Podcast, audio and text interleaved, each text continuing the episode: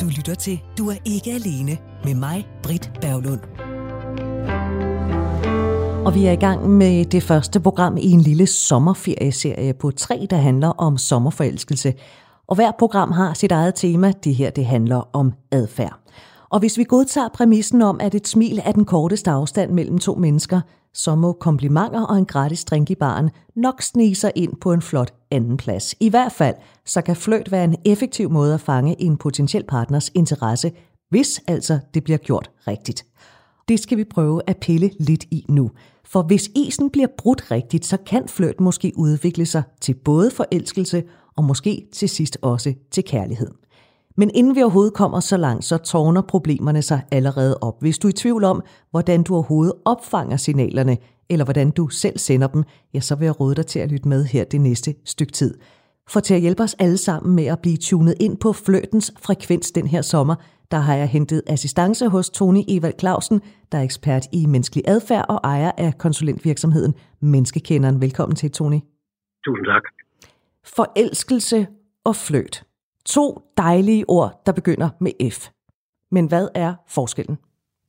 Grundlæggende er forskellen jo, at forelskelse er en fysisk og mental tilstand, hvor man, øh, hvor man bliver fuldstændig opslugt af et andet menneske og er være tæt på et andet menneske. Og flirten øh, psykologisk er et, et mere sådan et kurtiserings, øh, kurtiseringsting, hvor vi, hvor vi øh, det er en paringsleg. Det er en, det er en leg, hvor vi, øh, vi spiller et spil, for at se, om der er interesse. Det er, når vi føler os tiltrukket af nogen. Eller vi gerne vil have, at nogen skal være tiltrukket af os. Det er sådan den store forskel på forelskelse og på fløjt. Så hvor vigtig er fløjt? Det er svært at svare på, hvor vigtigt det er. Det er en del af den måde, vi møder en partner på. Det er den, den måde, vi, vi flirter på. Altså de signaler, vi sender hinanden. Det er virkelig det, flirt er. Det er nogle signaler, verbale og nonverbale, vi sender til hinanden. Det er meget personafhængigt. Men man kan sige, at der er nogle generelle øh, ting, vi kan sige om det. Altså hvis jeg skal hvis jeg er tiltrukket af dig, så sender jeg dig nogle signaler, og så forventer jeg, at du responderer på de signaler, på den ene eller den anden måde. Nemlig, og det, og det er ret vigtigt at, at forstå, at flirt er både bevidst og ubevidst. Der er nogle bevidste mentale ting, vi kan gøre, og fysiske ting, vi kan gøre, og så er der nogle ting, vi gør helt ubevidst.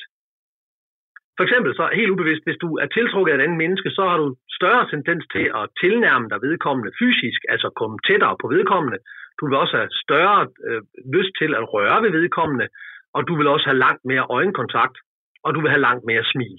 Det er sådan nogle af de ubevidste signaler på, at du er tiltrukket. Men, men tiltrækningen kan jo både være en seksuel tiltrækning, det kan også være en, sådan en du er interessant tiltrækning, som egentlig ikke er et kæresteflirt. Men i den her kontekst er det nok mest kæresteflirt, vi, vi skal kigge ind i, antager jeg. Okay, der er bevidst fløjt, og der er ubevidst fløjt. Og nu er du nødt til lige at hjælpe os alle sammen ja. lidt på vej, eller i hvert fald øh, mig, fordi jeg er ikke sikker på, at jeg forstår det der fløjt. Jeg er ikke sikker på, at jeg ved, hvordan man gør, eller jeg kan finde ud af mm-hmm. at mhm. opfange det. Fløter alle? Øhm, ja. Spørgsmålet er, om de ved, de gør det.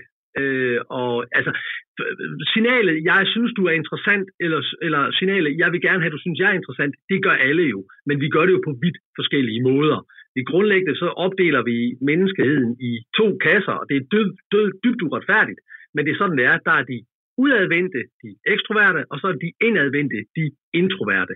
Og der er vidt forskellige kærlighedssprog, eller flirtsprog, om du vil, alt efter hvad du er mest, om du er mest udadvendt eller indadvendt. Men enhver menneske, der er tiltrukket af et andet menneske, vil sende det, man i psykologien kalder flirtesignaler. Øhm, og det vil de gøre ubevidst. Men hvordan de gør det, Øh, altså, hvis jeg nu er for eksempel meget indadvendt, og jeg ikke har ret meget øjenkontakt, så, så det vil sige, at det meste af tiden kigger væk og, og kigger ned, eller kigger et andet sted hen, eller på dine hænder, eller sådan noget, og ikke så meget vil have øjenkontakt, så kan det godt være, at du ikke opfatter, at lige pludselig, så kigger jeg faktisk et sekund længere i øjnene på dig, end jeg plejer at gøre. Øhm, øh, hvorimod de ekstroverte meget mere vil, vil have en tendens til at overdrive både øjenkontakt og berøring og smil og latter. Og det der den er ubevidst, så det er afhængig af persontypen, men, men hvis vi skal være meget grove og sådan forstå det hele, så kan man sige, at alle mennesker flirter eller sender signaler, der siger, jeg synes, du er interessant, eller signaler, jeg vil gerne have, at du synes, jeg er interessant. Kan du komme med et eksempel på den bevidste flirt? Ja, den bevidste flirt, det er jo den her med at gå op i baren og, og, og sige hej, og hvad hedder du? Jeg hedder, jeg hedder Tony, hvad hedder du? Nå, hvad laver du her? Hvorfor er du her? Og nej, hvor interessant, og vil du danse? Det er jo sådan den her, eller hvor man, hvor man prøver på at få opmærksomhed for ved. Det er sådan, hvor jeg bevidst går hen og, og tiltaler dig i et, i et eller andet miljø, om det er et bar, eller det er i, i brusen, eller hvor det nu måtte være henne. Øh, det er det her blik, man lige holder lidt længere, øh, hvor man smiler lidt mere, øh, hvor man måske gør en tjeneste, du ved, hjælper med at åbne døren, eller trække stolen ud, eller hvis du står og roder i køledisken, så hvad leder du efter, Britt? Jamen, jeg leder efter, hvad ved jeg, okset, øh, hakket oksekød. Jamen, det er lige her, nu skal du se, og Nå, hvad skal du så hjem og spise? Den her, den her samtale, det er jo sådan, hvor jeg meget bevidst ønsker en samtale med dig, og håber, at du responderer ved også, at du har lyst til at starte en samtale med mig. Bliver man dårligere eller bedre til at flytte med en person, hvis man på forhånd er lidt forelsket i vedkommende? Det bliver man, hvis man er mand. Så hvis man er mand, vil man arketypisk have, have en mere kajte tilgang til en, man er meget tiltrukket af, og ikke være helt så afslappet. Øh, kvinder har en lidt anden måde, fordi de i forvejen er ret gode til at aflæse følelser. Det er kvinder generelt meget bedre til, end mænd er, og fra naturens hånd. Hvis vi kigger rent biologisk på det, er der også nogle markører på det. Så, så der er noget, der tyder på, at når når mænd er tiltrukket af en kvinde, er meget stærkt tiltrukket, så ved de næsten ikke, hvad de skal sige eller skal gøre. Det samme finder du naturligvis i kvinder, øh, men kvinder er bare bedre til at vise følelser, end mænd er, og til at vise interesse, end mænd er. Det paradoxale er, at mænd ud som udgangspunkt er ret dårlige til at se det. At de fatter det ikke. De fanger ikke øh, rigtig mange af de kvindelige signaler på, at man er interesseret. Hvor vigtigt er det sådan at flytte med vedkommende, inden jeg når at forelske mig i, i ham eller hende? Jamen det er fordi, du skal se flirten som en slags paringsleg. Altså, det behøver ikke nødvendigvis at komme hen til, til paring, men det er en slags etablering af, om der er gensidig interesse. Så derfor er det jo ret vigtigt, at jeg viser dig, at jeg er interesseret i dig. Og hvordan vi så gør det, det er der så forskellige strategier til, hvordan man kan gøre det både bevidst og ubevidst. Øh, allermest bevidst naturligvis.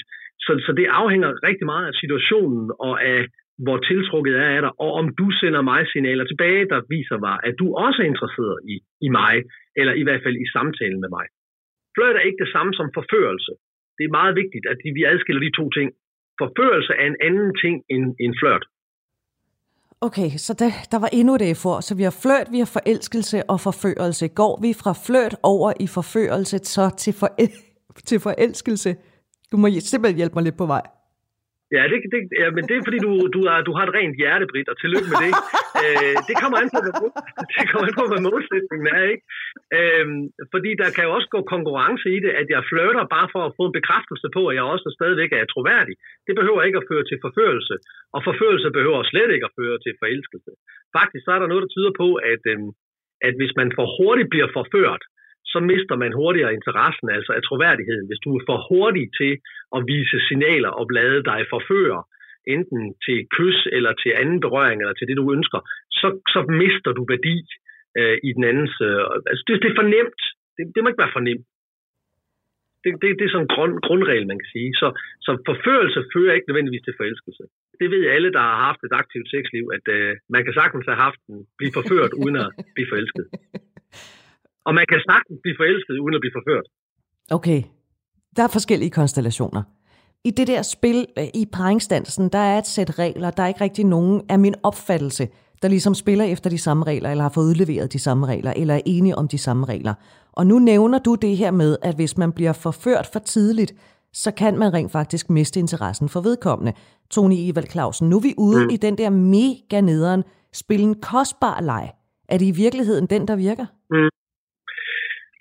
Ja, det kan altså nu spille en kostbar leg er jo et dramatisk optrin, hvor at, øh, at jeg siger nej, men jeg mener ja. Din, øh, din mund siger nej, men dine øjne siger, siger ja. Og så er vi ude i øh, potentielle overgreb her. Øhm, det har noget at gøre med, hvor om, om der er det, man kan kalde gengældelse. Så hvis jeg øh, rører ved dig i flirten, og jeg øh, rører ved din hånd, ja. gengælder du så det?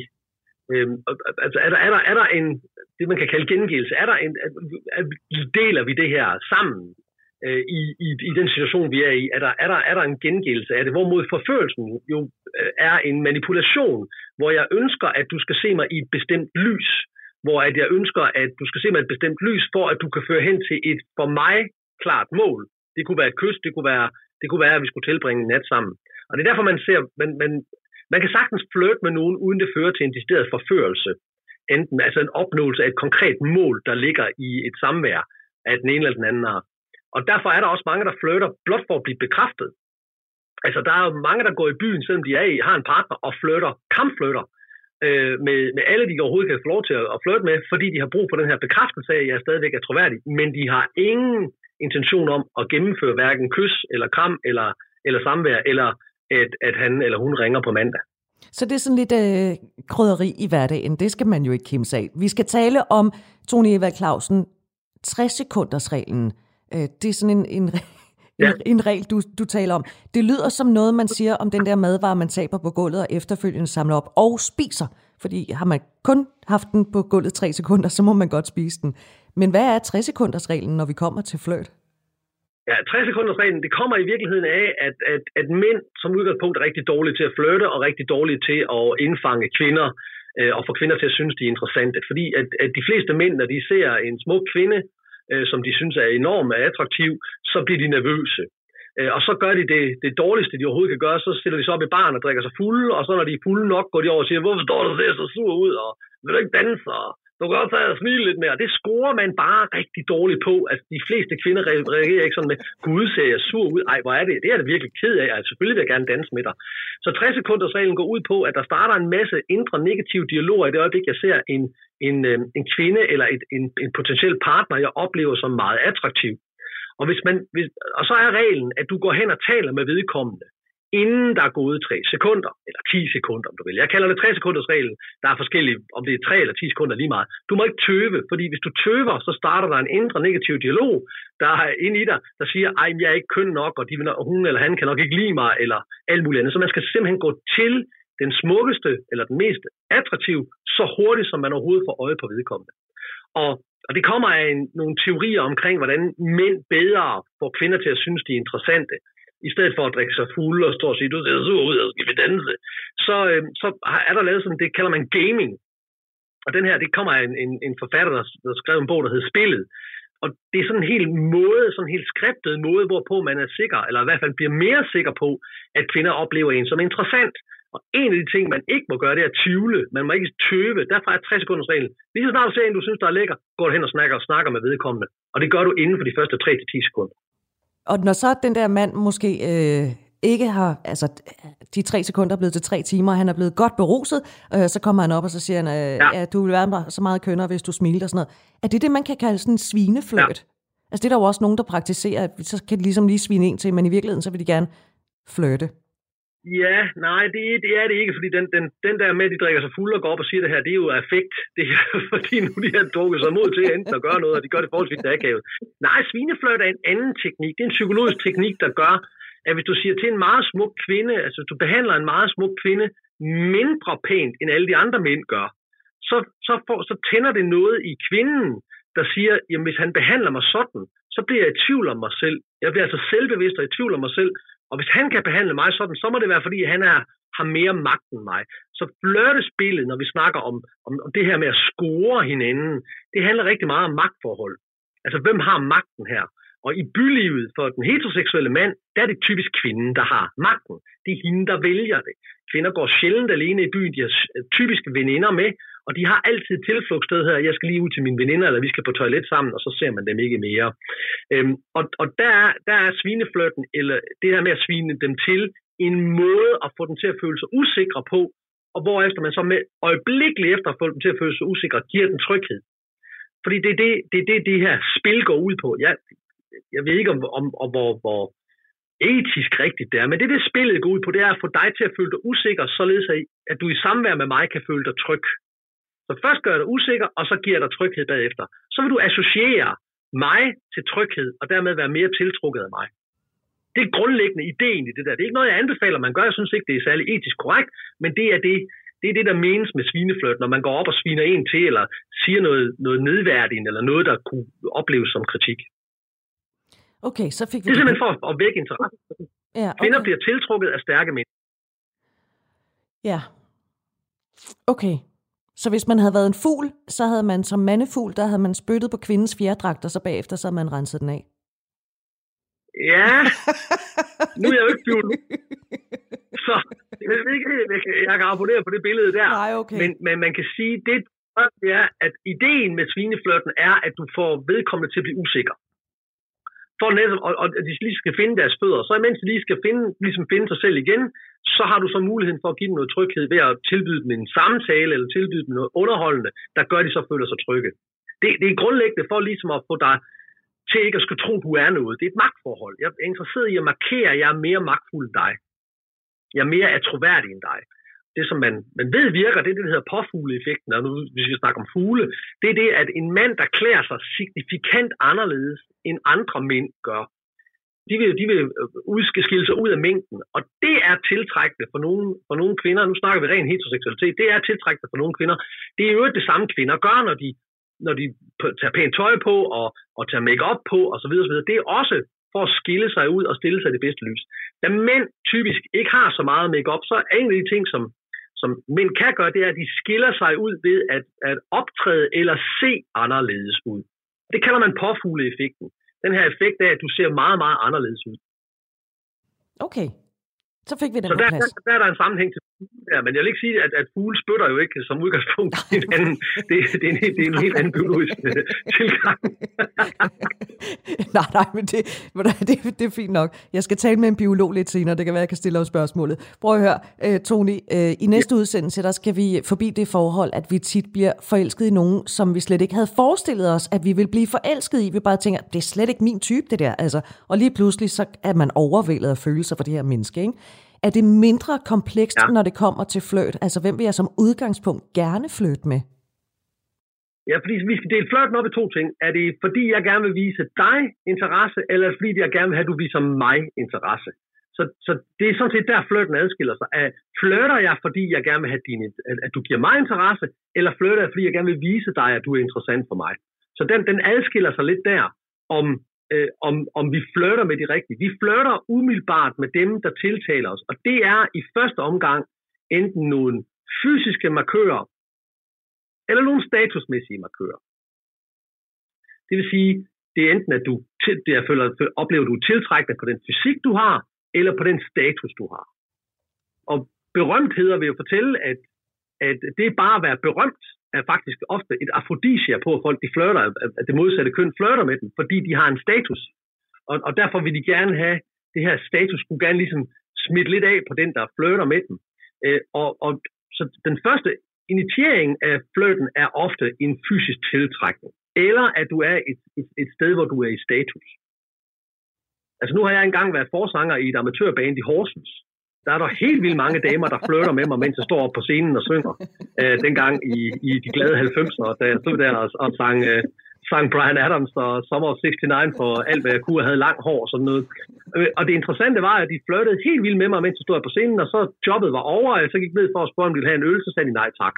Fordi nu havde jeg mistet statusen. Nu var jeg, nu var jeg ikke længere ham der oppe på scenen, vel? Så måtte jeg sige, at det var altså meget stor sang for. Nå, så vil de gerne have en øl.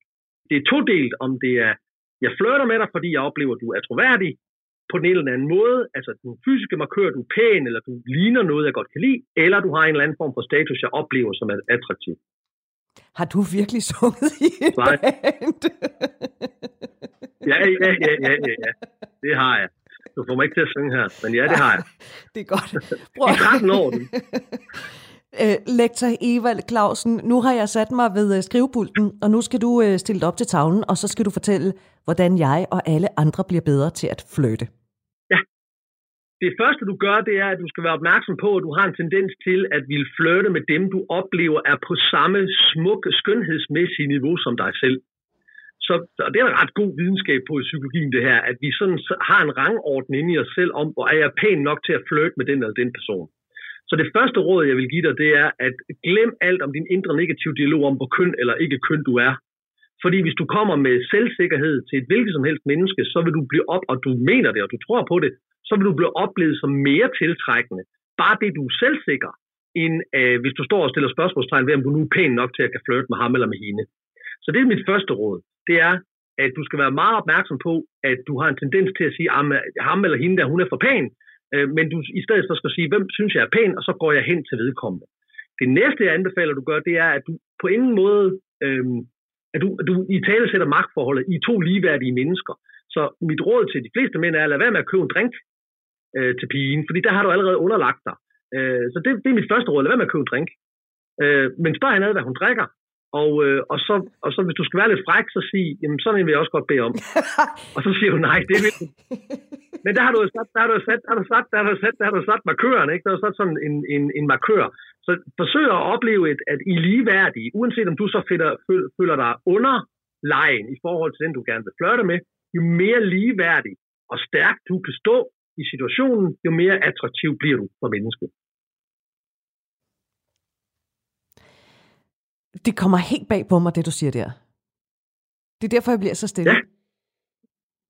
Jeg tror, jeg tror, at der er mange, der, der sådan er blevet, øh, der har lært, øh, øh, specielt mænd måske, også fordi det er jo også det, vi ser, når vi mm. ser serier og film og alt sådan noget, at øh, jamen, han skal ligesom købe en drink til hende, hvis man er ude, eller han skal også betale regningen, hvis de er ude at spise eller et eller andet. Og det siger du, sådan hænger det ikke nødvendigvis sammen. Åh oh, jo, der har vi en date. Det er en, der, der, der, der, der er vi jo på en date der. Men nu snakker vi om, at du gerne, du gerne vil flirte med en, du okay. lige har mødt inde i, på en bar eller, okay. eller i brusen, ikke? Okay, så lad os glemme det der med restauranten. Men hvis jeg mødte dig på en bar, okay. så vil du ikke hive muldvarebeskinnet op af baglommen og så sige, hvad, vil du have en pina colada? Nej, jeg vil hellere spørge dig, hvad, hvad, hvad, hvad laver du her? Hvorfor er du her? Og, og, og, øh, og, og jeg kunne også finde på at, at, at, at, at spørge dig, hvis at lige din type ville jeg måske, hvis jeg var, i, hvis jeg var single, hvilket jeg jo ikke er, men hvis jeg var single, så ville jeg måske sige, ej, hvad er det, du drikker, Britt? Ej, sådan en kunne jeg også godt tænke mig. Hvis du giver den først, så giver jeg den næste. Bare for at se, hvordan du reagerede. Fordi i det øjeblik, jeg køber en drink til dig, så har vi allerede aftalt, så er der jo allerede et spil i gang, hvor at, at jeg er din tjener. Og det er jo ikke ligeværdigt. Men hvis jeg så køber den til dig? Ja, så skal jeg selvfølgelig købe den næste til dig, men så er vi jo ligeværdige. Men så har du også, hvis det øjeblik, du køber en drink til mig, så er vi jo i gang, så har du vist villighed til interaktion. Ja, okay. Så har du vist, at du vil godt give... Også fordi, at det vil jo bryde skriftet, hvor at skriftet i den heteroseksuelle verden jo er, at kvinden har magten. Kvinden har magten på barn. Kvinden har magten i forhold til, til mænd.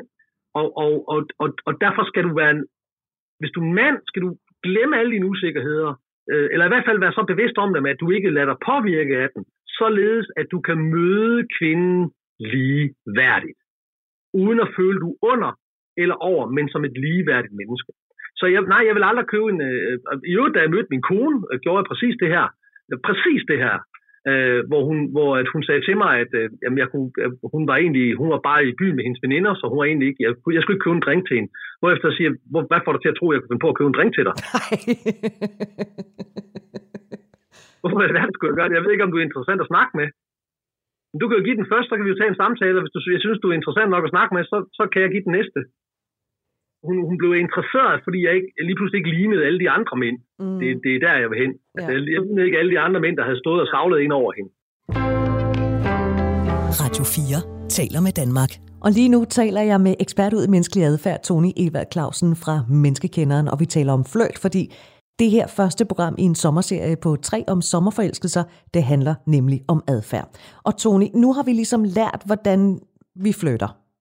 Men man kan også være modtagelig over for fløten, og det kan godt være lidt svært at afkode, bliver jeg flyttet med nu, eller bliver jeg ikke flyttet, fordi man har jo heller ikke lyst til at reagere på den forkerte måde, hvis nu der ikke bliver flyttet. Ikke? Hvad skal jeg lægge mærke til, hvis jeg er i mm. tvivl om, hvorvidt at jeg bliver flyttet med eller ej? Godt. Øget øh, tæthed, eller man forkorter distancen over til dig, Altså man kommer tættere på, man læner sig frem, man, man, man kigger på, nu ved jeg, du har haft øh, Pernille Slot igennem, hun snakkede om den her store to, kan jeg huske, på et tidspunkt, hvor hun snakkede om, at det er faktisk en ret god intention at kigge ned på fødderne og se, hvor peger fødderne hen, peger de over mod mig, øhm, så at man vedkommende kommer tættere på, øget øjenkontakt, øget smil, at vedkommende også synes, du er sjov, at vedkommende bidrager til, til samtalen, altså også kommer med, med ting ind i samtalen. Det er sådan typiske ting, Øh, det er typiske ting, du, der er markør på, om du bliver flørtet med. Øh, men mænd er notorisk dårlige til det, fordi de er pisse usikre. Øh, fordi i, i konceptet at være i en by, altså være i, på en bar eller sådan noget, der er magtforholdet allerede fordelt. At, at, at jeg, har, jeg er kvinden, og jeg har magten, og du er manden, og du skal kurtisere, du skal, du skal, du skal, du skal gøre nogle bestemte ting, og så er det mig, der bestemmer, om jeg vil kysse med dig eller ikke vil kysse med dig. Så det er de ting, du kigger. Altså, rører han ved mig, smiler han til mig, er der øget øjenkontakt, øh, kommer han tættere på mig, ønsker han at bidrage med historier om sig selv, eller med sjove historier. Det er sådan typisk det mænd, de forsøger at gøre.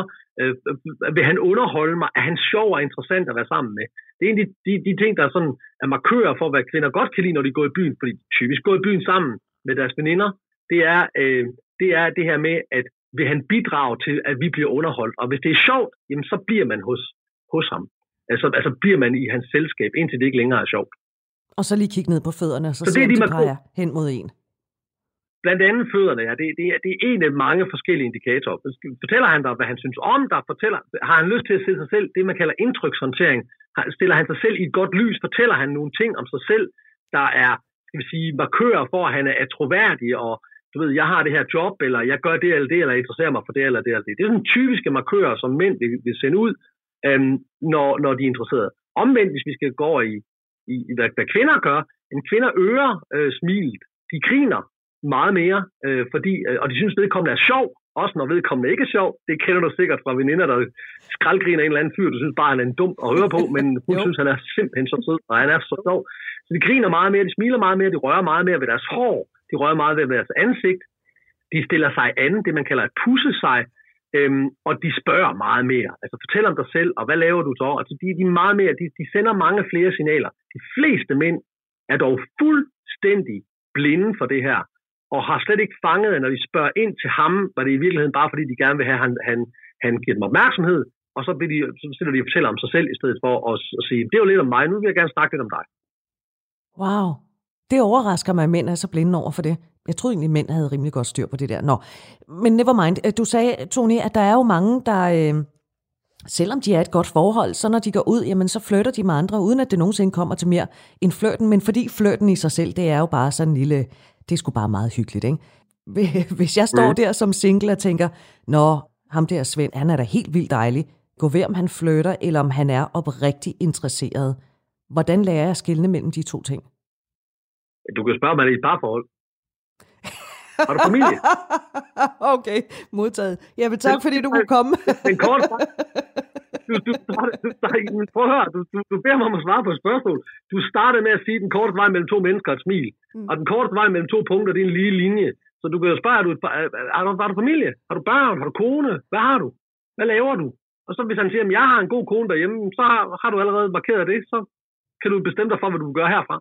Altså, vi har jo snakket om det i tidligere udsendelser, det her med direkte kommunikation, altså direkte talsættelse af forventninger med en helt åben dagsorden. Og det er jo sådan, vi skal møde mennesker, fordi hvis flørten skal føre til forelskelse, der skal føre til et parforhold, så kan vi lige så godt starte parforholdet, forelskelsen med at være ærlige og direkte over for hinanden, uden skjulte dagsordner. Fordi det fører til et dysfunktionelt forhold. Og, vi, og, og selv hvis vi har fuldstændig klar tale mellem to mennesker, så, så er, kommer der masser af andre problemer, vi skal forholde os til. Øh, så, så der er ikke nogen grund til at gøre det mere kompliceret ved at, at, at sætte nogle dagsordner, øh, nogle skjulte dagsordner eller nogle uitalesatte forventninger. Og der er vi lidt tilbage til drinken, ikke? Altså, hvad er dine forventninger? Hvis jeg køber en Cosmopolitan til dig, Britt, hvad er, så, hvad er mine forventninger så til dig, at du skal gøre, når du har købt den her på Cosmopolitan, ikke? Altså, nu, nu er vi sådan i et, et bytte-bytte købmand forhold her. Og det er derfor, den, mit råd vil være, at du skal ikke købe en drink til hende. Du skal, du skal snakke med hende i stedet for. Øh, og, og, og, hvis hun spørger, om du vil give en drink, så, kan, så, så skal dit respons, kære mand, være, det vil jeg gerne, når du har givet den første. Så vender sig om og siger, skrid din fede støjer, jamen så ved de jo, så var hun ikke ude efter at snakke med dig, så var hun bare ude efter en gratis drink. Du er en hård mand, Tony Evald Clausen.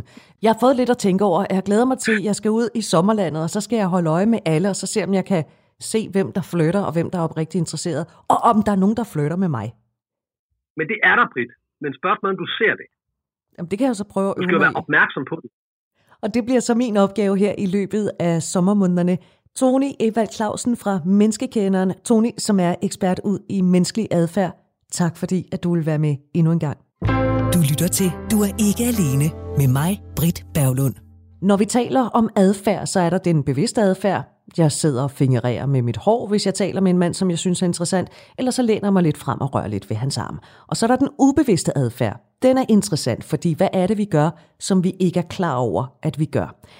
Det er nemlig noget, øh, der er blevet forsket i, så derfor så vil jeg nu byde velkommen til Christoffer Frøkær. Christoffer arbejder hos Videnskabernes Selskab, og så er han biolog og forfatter.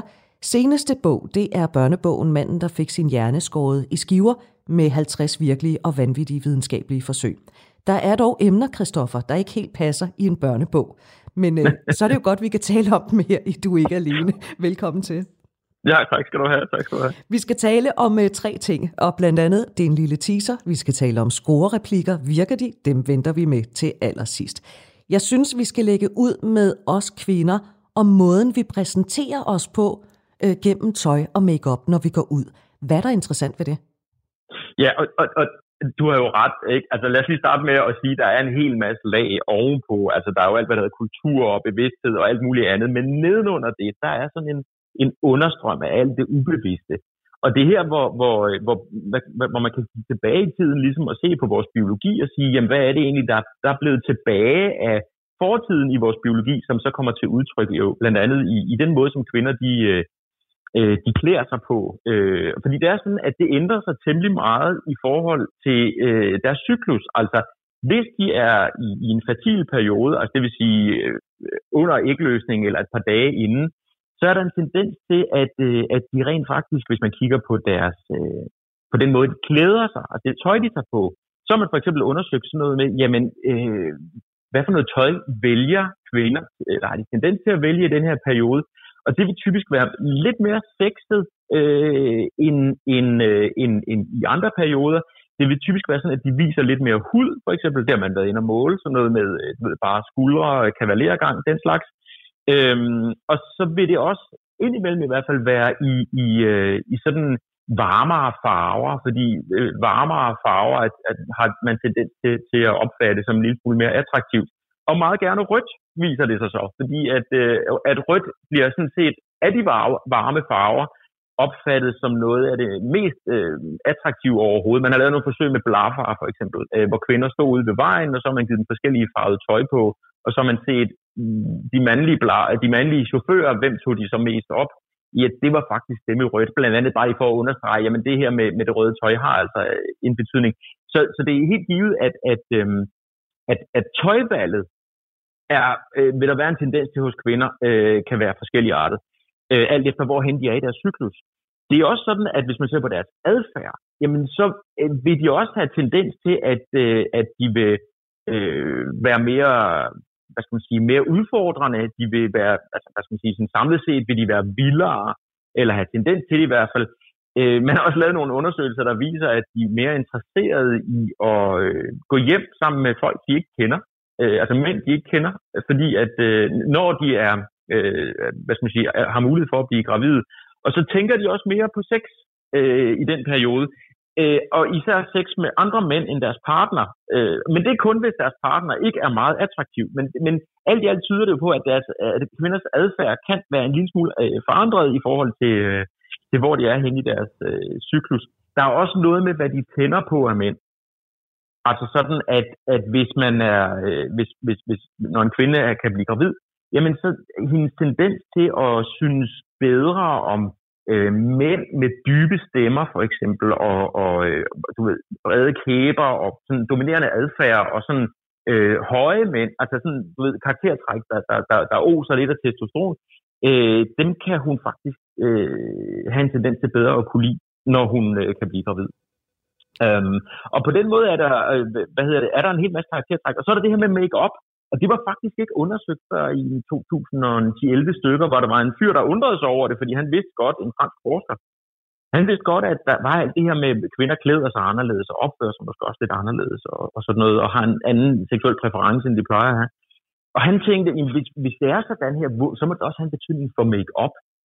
Øh, og det han gjorde, det var så at gå ud på en masse franske natklubber, altså virkelig mange franske natklubber, øh, og, og snakke med over 1000 kvinder, og, øh, og først finde ud af, interviewe dem, hvor, hvor var de henne, øh, hvad hedder det, hvordan var deres seksuelle adfærd generelt og sådan noget, øhm, og også om de var, øh, altså havde menstruation eller ej, altså hvor de var henne i deres cyklus, og så tog han en spytprøve for at være sikker på, at det var rigtigt, hvad de sagde, altså hvor de var henne i deres cyklus, det kunne han se på det hormon, der var i, i deres spyt.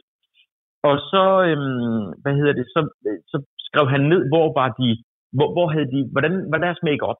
Altså, øh, hvordan var, øh, hvordan, du ved, man fik et point, altså han gav et point for, hvis de havde noget på læberne, et point, hvis de havde noget på kinderne, og et point, hvis de havde noget på øjnene.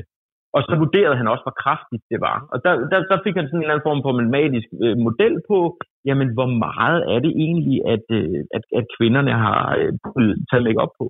Og der kunne han se en klar sammenhæng mellem, jamen hvis de var i en fertil periode af deres cyklus, så brugte de også mere med make-up, og, øh, og de havde også brugt længere tid på at putte det på, viste det sig. Så, så alt det her med, øh, du ved, at deres, deres fremtoning, kvinders fremtoning, kan altså øh, virke anderledes, når de, øh, når de, øh, hvad hedder det, når, når, når de er klar til at, at kunne blive gravide. Og mænd, vil jeg så sige, kan så åbenbart også være bedre til at, at, at se det på en eller anden måde, fordi det, det er klart, hvis man, nu, hvis man nu gerne vil blive forelsket, så kunne det jo være, ligesom være det første at gå ud og finde en pige, og der kunne det jo være en fordel så at vide, at hun var i en fertil fase, fordi så kunne det være, at hun var mere du ved, interesseret i at være, være, være sammen med en. Øh, og der virker det altså til, at mænd på en eller anden måde kan fornemme det. Altså i hvert fald har man lavet forsøg, øh, som viser, at, at mænd for eksempel er mere jaloux, hvis der er kvinder i nærheden, som, har, øh, som, som er fertile, eller altså er i en fertil periode, hvor de kan blive gravide. Og man har også lavet hvad skal man sige, undersøgelser af rent faktisk af stribere, hvor det viser sig, at hvis de er i en, i en periode, hvor de kan blive gravide, jamen så tjener de i det her tilfælde 30 dollars mere, det amerikanske stribere, 30 dollars mere i den periode, fordi deres udstråling på en eller anden måde er anderledes. Øh, og det kan mændene altså åbenbart mærke, så de giver dem flere penge, øh, du ved, stribere på bar, ikke? Hvorimod, hvis de har menstruation, jamen så, så får de simpelthen færre penge. Så der, mændene kan åbenbart på en eller anden måde fornemme, hvor kvinder er henne i deres cyklus, virker det til. Altså, det er de vildeste ting, der bliver forsket i. Øh, altså, jeg, har en, jeg har engang læst, at, at mænd øh, øh, kan snuse sig frem til, øh, og du har jo tidligere været med, Christoffer, hvor du talte om, at det kan godt være, at man bare skal følge sin næsefornemmelse, hvis man skal finde en partner, men at mm. mænd ligesom kan snuse sig frem til, om en kvinde har ægløsning. Ja, og det, det tyder det her jo også på i virkeligheden, ikke også? Fordi mænd på en bar, de sidder der på en bar, de kigger på en striber, de tænker, øh, alt andet lige er det, og der er jo nok også for at kigge på piger, så det vil sige, der er jo en masse underbevidste ting, der kører hos dem, og et eller andet sted ligger der måske også et ønske om at være sammen med de her piger, og der vil de så have tendens til, at hvis de faktisk kan fornemme det, og det tyder det jo så på, at give dem flere, give flere penge til de striber, der rent faktisk har ægløsning. Ikke?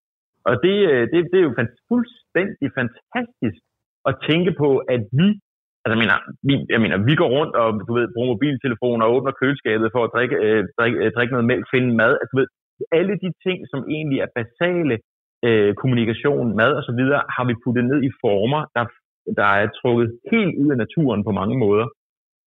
Men alligevel, så er vi jo dybest set, i hvert fald hvis man skræller de andre ting væk, så er der jo stadigvæk øh, ting tilbage fra, fra vores biologiske fortid. Og det er på en eller anden måde, synes jeg jo, meget rart at tænke på, at der trods alt stadigvæk er noget natur tilbage i os. Mm.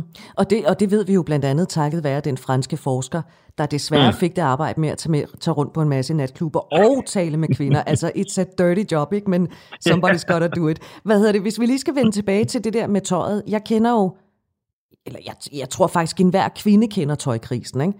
Når man skal ud. Vi er ret bevidste om, om vi skal have en kjole på, eller om vi skal have den bluse på, om vi skal have de støvler eller de sko på.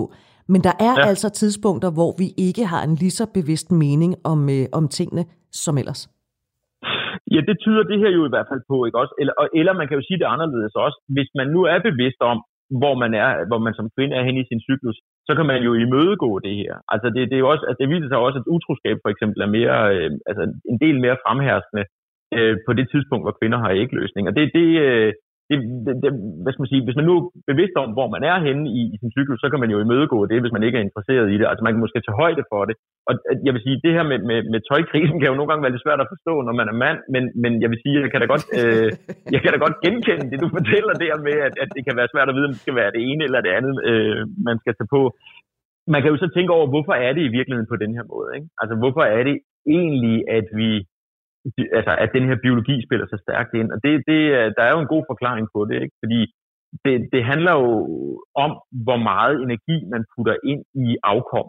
Fordi hvis man nu skal være fuldstændig hardcore biologisk, så vil man sige, at der er jo egentlig kun én god grund til, at mennesket er på jorden, eller nogen som helst levende organisme findes, det er at blive flere.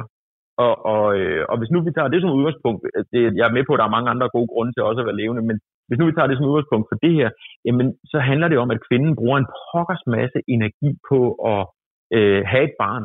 Altså det, det koster simpelthen meget energi at, at have et barn til at vokse inden i sig. Hvorimod manden, jamen han skal producere det sted. Det, tager, det koster næsten ingen energi. Men kvinden, hun skal for det første bruge energi på at vokse barnet, altså have barnet inde i maven. Hun skal også bruge energi på at give det mad, når det bliver født.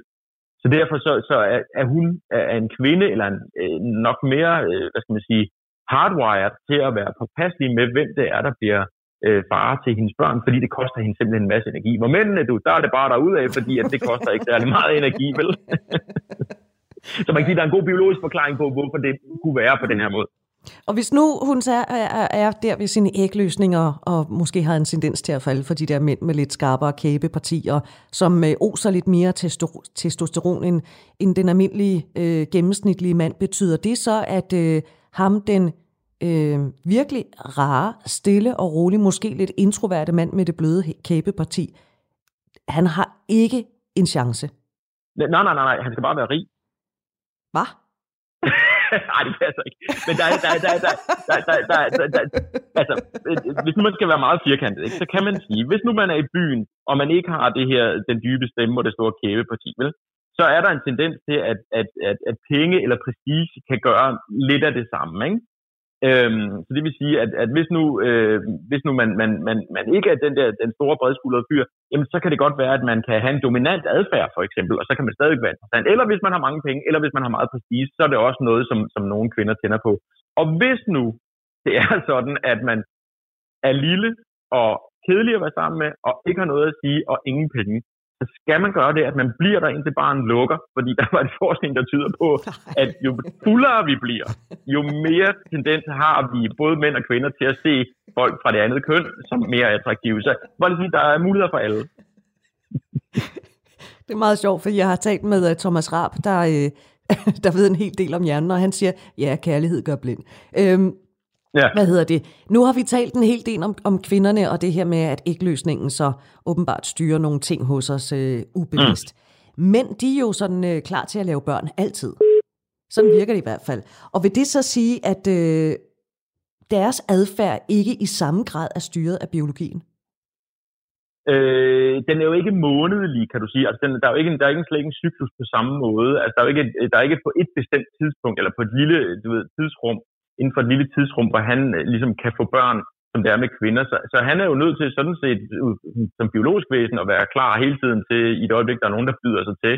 Og det, øh, det, det, har, det har man jo, altså den forskel der har man undersøgt ret indgående faktisk, hvor man har bedt en, en, øh, en først en mandlig, øh, altså en fyr, øh, ganske almindelig gennemsnitlig udseende, gå rundt på et, på et amerikansk universitet og gå hen til kvinder og sige, jeg har set dig her på universitetet, vil du ikke med hjem og have noget hed sex? Og øh, det, det, det, det, det, ved jeg, det kan du sikkert godt gætte, hvad kvinderne siger til. Ikke? Altså, der, siger, øh, der siger de alle sammen nej. Det var de ikke lige til lige på det her tidspunkt. Det virker sgu for mærkeligt. Og så har man jo vendt forsøget om, hvor der kommer en, en gennemsnitlig udseende kvinde hen til en mand øh, på, på det her universitet, og så siger hun præcis det samme. Jeg har lagt mærke til dig her på universitetet. Har du ikke øh, lyst til at gå med hjem og få noget hed sex? og, øh, og der kan jeg jo så afsløre, at der er, øh, der er rent faktisk ingen mænd, der siger nej. hvis, de, altså, hvis, hvis de ikke siger ja, så siger de, Åh, kan det vente til eftermiddag? Eller også så siger de, ah, det, det, det, det, du ved, det må blive i morgen. Altså, der, der er simpelthen så kæmpe, kæmpe stor forskel i den måde, som, som, som øh, hvad skal man sige, som, som, som mænd og kvinder kan angribe det her på. Og jeg vil jo, som mand kan jeg jo sige, at nogle gange kunne jeg være misundelig over, at det har været, at det virker til at være sådan lidt mere simpelt for, for, for kvinder i hvert fald. så, så, og, og nu har vi jo allerede bevæget os ind på de der scorereplikker. Sig mig lige, Christoffer Fryg her, scorereplikker. Er det seriøst noget, der bliver forsket i? altså, øh, ja, det er det faktisk. Altså, øh, det, der er en fyr, der hedder Cunningham, som er en amerikansk øh, professor på University of Louisville, som, som har øh, sat sig og kigget øh, på det her på baggrund af en masse, an, eller en masse anden forskning. Blandt andet nogen, der har listet 100 scorereplikker op Øh, og ud, den, den stødte han på, den her artikel med de 100 scorereplikker. Øh, og der var bare nogen, der så havde sagt, hvad synes de var godt, og hvad synes de var dårligt. Men han ville jo gerne prøve det i den virkelige verden, i stedet for, at det bare var, du ved, sådan, her har du et ark med scorereplikker, hvad synes du, er, hvad for nogle er gode, hvad for nogle er dårlige. Så vil han gerne, ham her Cunningham, han vil gerne prøve at gøre det ude i den virkelige verden. Så derfor, oh, han, han, er det han, endnu en øh, stakkels forsker, der skal ud og, og lave lidt feltarbejde? Ja, det er nemlig lige det der. Det er, det, det, er så, det er så på bar i Chicago, kan jeg afsløre nu, i stedet for i Frankrig. Men det er så, der, øh, der gik han simpelthen ud på, på tre forskellige, øh, som han beskriver det, øh, middelstore bar eller værtshuse, og så, øh, så fandt han, jeg havde han hyret en skuespiller dog, øh, fordi han sad selv nede bagved os tog noter, og så havde han hyret en skuespiller til at finde, øh, sætte sig ved siden af, af kvinder, altså en mandlig skuespiller, til at sætte sig ved siden af kvinder, der kom ind, og de måtte ikke være i mandlige selskab, og de måtte ikke være i samtale med, med andre. Så han skulle altså ikke irritere dem. De skulle sådan, du ved, sidde op ved barn, og så øh, skulle han komme hen og, og sige noget til dem. Og det, der var super interessant i det her, det var jo så, hvordan reagerede de på det, som skuespilleren sagde. Øh, og igen var det ikke en, det var ikke en smuk mand, eller du ved, det var sådan en gennemsnitlig udseende øh, høj person. Øh, og han kunne så få tre forskellige typer af sætninger.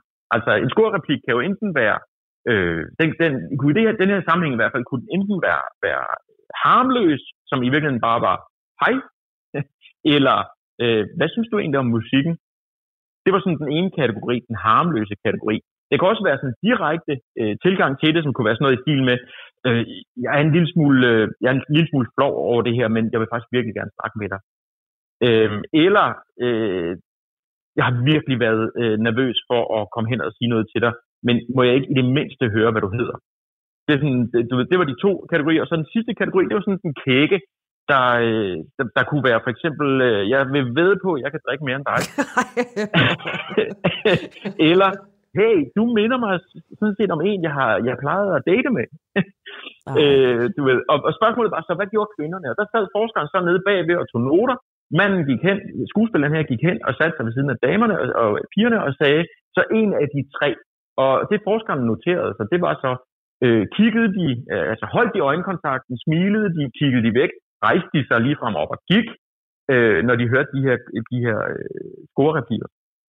Øhm, og, og jeg tror, jeg tænker du godt, nu er du jo kvinde, Det kunne mm. være, hvad, hvad, hvad tror du øh, faldt bedst i kvindernes smag? Altså er det den, den kække? Jeg vil ved, nej, jeg kan nej, mere, nej, mere nej, nej, nej, nej, nej, nej, nej. Nej, okay, eller, eller, eller hvad tror du, eller var det den her med, med, hvad synes du om musikken? Altså den sådan lidt mere harmløse, sådan lidt neutrale, eller måske den direkte med, uh, jeg, var, jeg er godt nok lidt nervøs for at, at, at sætte mig her, men, men jeg vil virkelig gerne møde dig. Altså den med musikken, den synes jeg simpelthen er så, så fesen og flad. Jeg vil helt klart gå med manden, der blotter sig ved at sige, jeg, jeg er sgu lidt usikker over den her situation, men øh, sådan og sådan. Det vil jeg have respekt for. Ja, men altså, så kan jeg sige, Britt, så er du faktisk præcis som de kvinder, som blev undersøgt i den her, yes! i den her undersøgelse, så viser det sig, at, øh, at lige præcis det her med at sige, jeg er faktisk en lille smule flov over det her, men jeg vil virkelig gerne møde dig, det, er, det, det var der øh, faktisk øh, over 80 procent af kvinderne, der reagerede positivt på. Øh, hvorimod du minder mig om en, jeg plejede at gå ud med, var der kun 18 procent af kvinderne, der reagerede positivt på. Og det er jo ret stor forskel, så når man er derude, kan det jo være ret godt at vide det her, ikke? at det, det, man skal altså ikke, man skal ikke spille smart, kort sagt. Det kan ikke betale sig, i hvert fald ikke i forhold til at samle, øh, samle piger op. Med mindre det er sidst på natten, lige før barnet lukker, som du sagde før. ja, Men sig ja, mig lige i gang, Christoffer Fryg her. Hvad med os kvinder? Hvad skal vi finde på for at få opmærksomheden hos en mand? I har det simpelthen så meget nemmere, fordi bagefter lavede forskeren det andet forsøg, hvor han så havde en kvindelig skuespiller og mandlige gæster i barn. Ja. Øh, og der viste det sig, at det var fuldkommen ligegyldigt, hvad kvinderne sagde. altså det havde stort det, det havde faktisk ingen betydning. Altså mændene var bare interesserede uanset hvad. så derfor så er det så, så, så, øh, så de, de var i hvert fald til en start interesseret i at snakke med, med kvinden. Altså det siger jo ikke noget om, hvad der så sker ned ad vejen, vel? Men, men i det øjeblik, en kvinde viser en mand opmærksomhed, vil man, mm, altså jeg vil ikke sige uanset hvad, men hvis vi taler scorereplikker, så er det svært at sige noget forkert, i hvert fald hvis man er kvinde, fordi manden vil være åben for at indlede en samtale. Okay. Det var pokkers. Det overrasker mig faktisk, List. Jeg ved ikke, om, om du ved noget om det her. Nu spørger jeg bare, har man forsket i, om mænd tænder på eller synes det er i orden, at en kvinde tager initiativet, eller om det er en handling, der rent faktisk kastrerer ham? øh, det, hmm, ja, altså hvis nu man skulle kigge sådan fuldstændig biologisk på det, og nu er vi jo til dels biologiske væsener, men der er jo alt muligt andet ovenpå. Hvis man kun skulle kigge på det biologisk, så vil man sige, øh, at, at, at det var bedre, at kvinden ikke var alt for aktiv. Men det tror jeg simpelthen ikke på. Altså der tror jeg ikke, man kan kigge kun biologisk, fordi der ligger så meget, du ved, øh, erindringsmæssigt for eksempel. Altså hvad, hvad, har vi af, hvad har vi med os af bagage? Hvad har vi oplevet tidligere? Hvad, hvad, hvordan var, jeg vil forestille mig, hvis nu man skulle være sådan lidt lomme, øh, psykologisk, så kunne det sikkert også være noget med, hvad for en mor havde man haft i forhold til, hvad for nogle kvindetyper man gerne vil have. Det ved jeg ikke ret meget om, og jeg ved ikke, om der er lavet noget forskning på det. Det er der muligvis. Men jeg vil tro, at, at, øh, at jeg, altså, jeg tror dybest set langt hen ad vejen er der plads til alle, og alle kan finde nogen, de, de, de kan blive kærester med på den ene eller den anden måde. Så derfor tror jeg sådan set, eh, øh, biolog, biologien skal jo ikke være en hemsko for, at man, man er, som man er. Altså fordi, at, at øh, man kan optimere sine chancer ved hjælp af den her forskning, tror jeg. Men, men, men det er jo ikke sådan, at man skal du ved, følge alt forskning, for alt det her er jo gennemsnit. Du vil altid kunne gå ud og være super kæk som mand, og så vil der alligevel være en kvinde, der synes, du ser knald godt ud. Øh, selvom det, det, der kommer ud af munden på dig, måske er noget tosseri, så kan det godt være, at hun synes, du er, du er fed at være sammen med. Så, så man, jeg tror ikke, man kan, så, så firkantet kan man nok ikke gøre det. Nej, altså jeg er i hvert fald overrasket over, at øh, nu sagde du kun 18 procent. Jeg synes alligevel 18 procent, der synes, at det var i orden, han var kæk. Men, øh, men lad nu det ligge. Kan vi, kan vi på baggrund af det, vi har talt om her, sådan øh, lave en benhård konklusion, der hedder, det er faktisk nemmere for en kvinde at samle en mand op, end det er for en mand at samle en kvinde op? Det, altså rent biologisk, ja. Det er jeg slet ikke i tvivl om. Altså, det er, det, jamen det, ja, det bliver et klart ja herfra. Og det ja, det kom fra biolog Christoffer Fryg her. Vi nærmer os afslutningen på denne udsendelse, som er det første program ud af tre i en lille sommerferieserie, der handler om sommerforelskelse. Og det vi gør lidt anderledes i de her tre programmer, det er, at vi slutter og lukker programmerne ned på en anden måde, end vi plejer at gøre, nemlig med et stykke musik. Et stykke musik, der relaterer sig til det, vi har talt om i det pågældende program. Og nu har vi jo altså talt om øh, adfærden, vi har talt om, hvad det er, der sker med os, når vi møder et andet menneske, når det er, vi bliver forelskede, sommerforelskede, og alle ved jo, Både du og jeg og alle andre ved, hvor irriterende folk er, når de er sommerforelskede eller bare forelskede. Du er irriterende, og jeg er irriterende. Og derfor så har jeg valgt, at vi øh, i aften, der skal vi lukke programmet ned med et nummer fra 1975. Læn dig tilbage og nyd Roxy Music og Love is the Drug.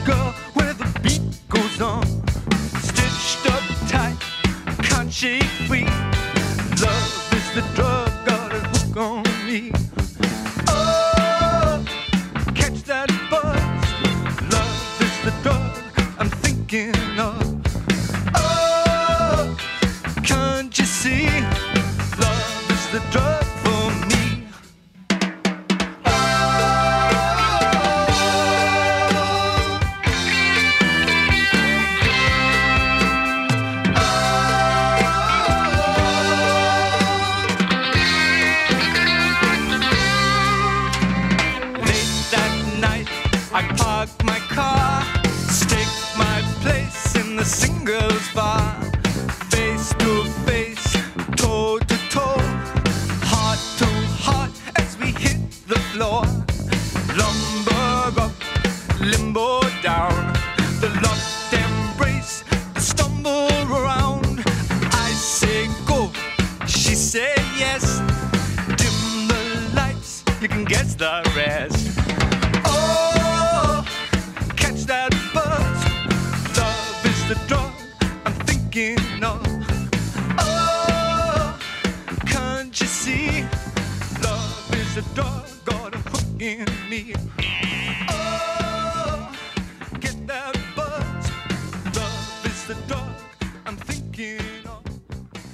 Ferry og de andre fra Roxy Music her fra 1975, det var Love is the Drug.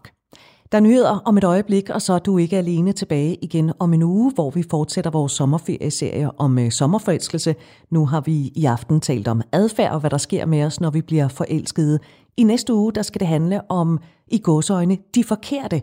Hvorfor er det, vi synes, at vi banker ind i de forkerte? Og er der overhovedet nogen, man kan kategorisere som de forkerte? Og hvis der er, hvordan styrer vi så uden om dem? Det handler det om om en uge, og husk, at selvom vi er gået på sommerferie, så er mailbakken stadigvæk åben. Du er velkommen på ikke alene radio4.dk. Programmet er produceret af Pibesovs Productions for Radio 4.